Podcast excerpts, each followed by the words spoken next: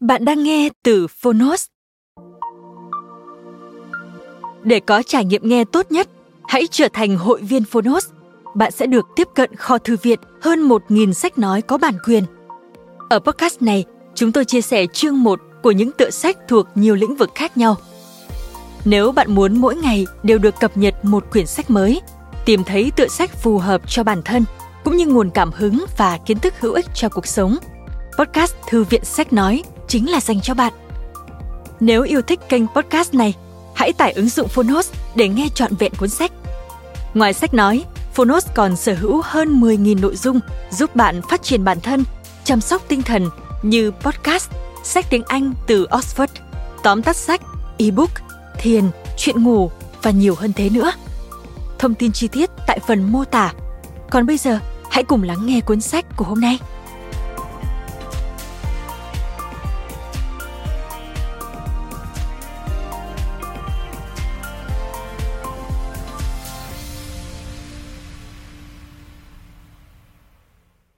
Bạn đang nghe từ Phonos.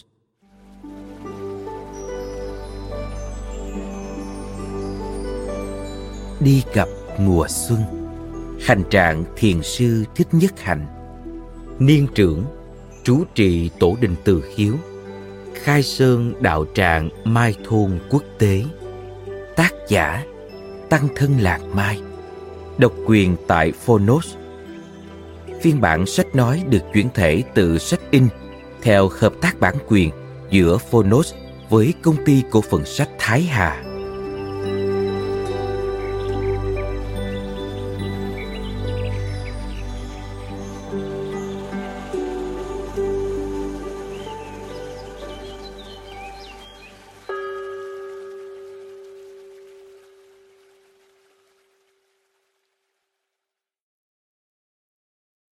Chương 1 Thời thơ ấu. Bé em.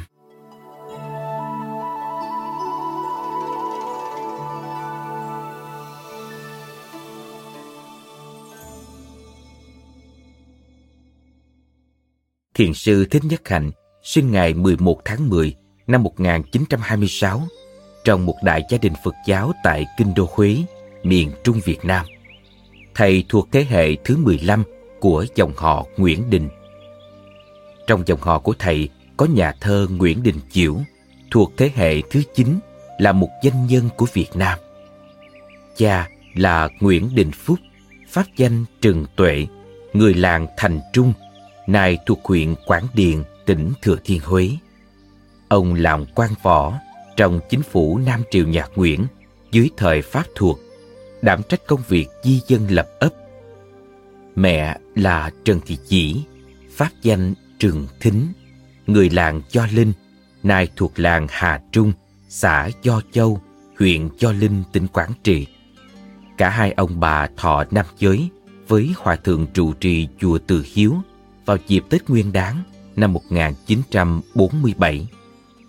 Thầy có ba người anh, một người chị và một em trai út bé em, tên gọi của thầy lúc nhỏ, đã sống trong nhà của ông bà nội cùng với bà nội, các chú bác và anh em họ cho đến lúc lên năm.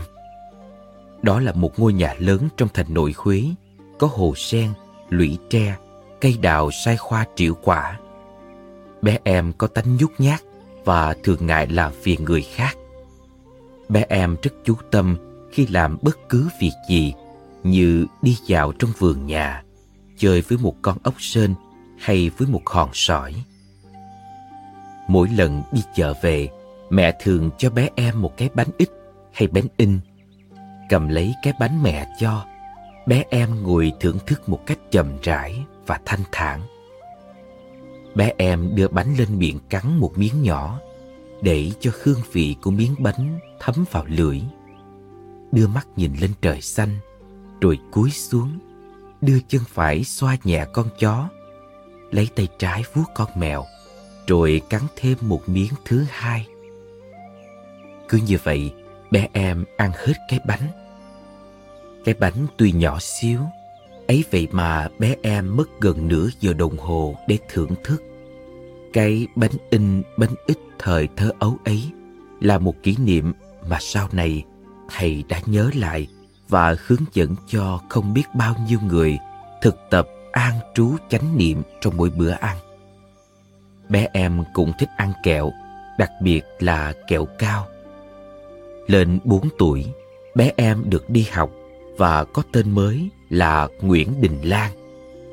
Một năm sau, gia đình Lan chuyển ra huyện Nông Cống, Thanh Hóa để sống cùng với cha, nơi ông được thuyên chuyển đến khai khoang một vùng miền núi. Lớn lên, Lan nói được giọng Thanh Hóa một cách tự nhiên. Lan thích thú đọc tất cả những cuốn sách hay những tờ báo Phật giáo mà anh Nho, anh cả của Lan mang về nhà. Lan cũng rất thích xem anh Nho chụp hình và rửa ảnh từ một cái máy cho anh tự chế. Sau này, Lan xin anh dạy cho mình cách chụp hình, rửa ảnh và vẽ tranh truyền thần. Những hạt giống Phật Pháp được tưới tẩm lần đầu trong đời.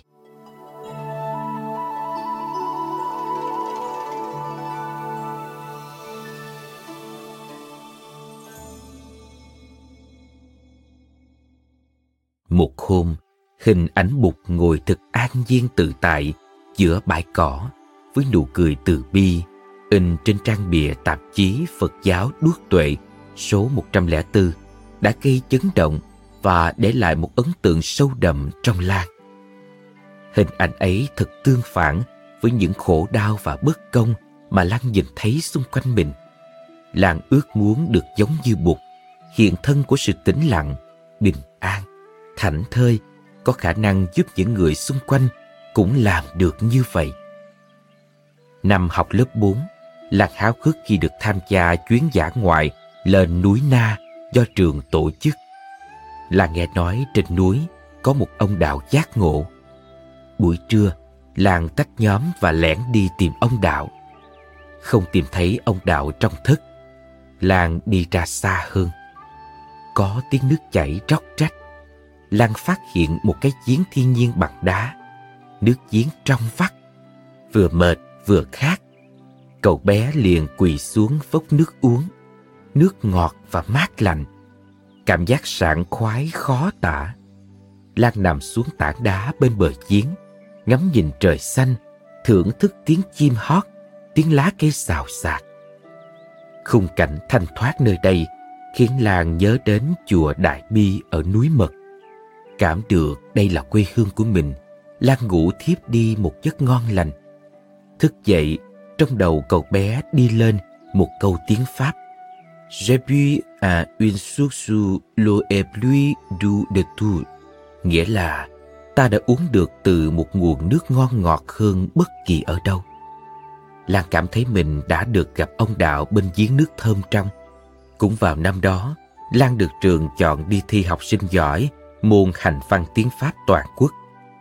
Thầy Tiệp dạy lớp của Lan cũng là thầy hiệu trưởng của trường. Thầy nói Lan khá nhất lớp cả môn quốc văn và pháp văn.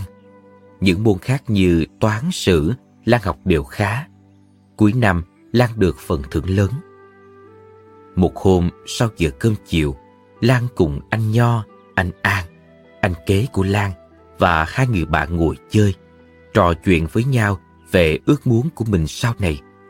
Có người muốn làm bác sĩ, có người muốn làm kỹ sư. Anh Nho là người đầu tiên trong nhóm muốn trở thành một tu sĩ. Sau một hồi thảo luận, tất cả đều đồng ý đi tu. Anh Nho xuất gia tại chùa Đại Bi trên núi Mật Thanh Hóa với pháp danh là Thích Giải Thích. Thầy giải thích sau đó được bổn sư là Ngài Trừng Pháp Chân Không gửi đến tu học tại chùa Từ Hiếu, Huế với sư huynh đồng sư là thầy Chánh Kiến. Lan muốn đi tu theo anh. Lan tập ăn chay, tự học thêm tiếng Hán và đọc kinh sách. Lan rất thích những bài viết về nhân gian Phật giáo trong tạp chí Đuốc Tuệ, nói về một đạo bục được thực tập trong gia đình và xã hội mà không chỉ giới hạn trong khuôn viên chùa. Lan thích chuyện quả chưa đỏ và đặc biệt thích chuyện cô con gái Phật hái dâu của Đồ Nam Tử Nguyễn Trọng Thuật, tác giả của một trong những cuốn tiểu thuyết đầu tiên viết bằng quốc ngữ và là người khởi xướng tư tưởng nhân gian Phật giáo ở Việt Nam. Lan thuộc lòng nhiều bài thơ lục bát, trong tác phẩm Quả dưa đỏ. Bài thơ trước cảnh cao trọng của thế lữ cũng đã làm Lan trúng động. Trái tim Lan bắt đầu nhen nhúm chí nguyện, đem đạo bục đi vào cuộc đời. Lan có niềm tin rằng đạo bục sẽ mang lại công bằng, tự do và thịnh vượng cho xã hội. Được sự đồng ý của cha mẹ, năm 16 tuổi, Lan xuất gia. Thầy giải thích đưa Lan đến chùa Từ Hiếu, xin cho Lan được làm đệ tử của Hòa Thượng Thanh Quý Chân Thật, sinh năm 1884, mất năm 1968. Trước khi bước vào cổng tham quan, thầy giải thích dặn Lan phải vừa đi vừa niệm Phật để Phật gia hộ cho Lan được tu trọn đời. Vào chùa, hành trang mang theo của Lan là một tuổi thơ hạnh phúc và một khối lửa trong tim. Lan muốn tu và muốn đem đạo Bụt làm đẹp cho cuộc đời. Ngài xuống tóc, Lan được đặt tên mới là Sung, nghĩa là đầy đủ. Cảm ơn các bạn đã lắng nghe podcast ngày hôm nay. Podcast này được sản xuất bởi Phonos, ứng dụng sách nói và phát triển bản thân dành cho người Việt. Tải ứng dụng để nghe đầy đủ nhất các nội dung với chất lượng âm thanh chuẩn điện ảnh. Hẹn gặp lại ở những tập tiếp theo.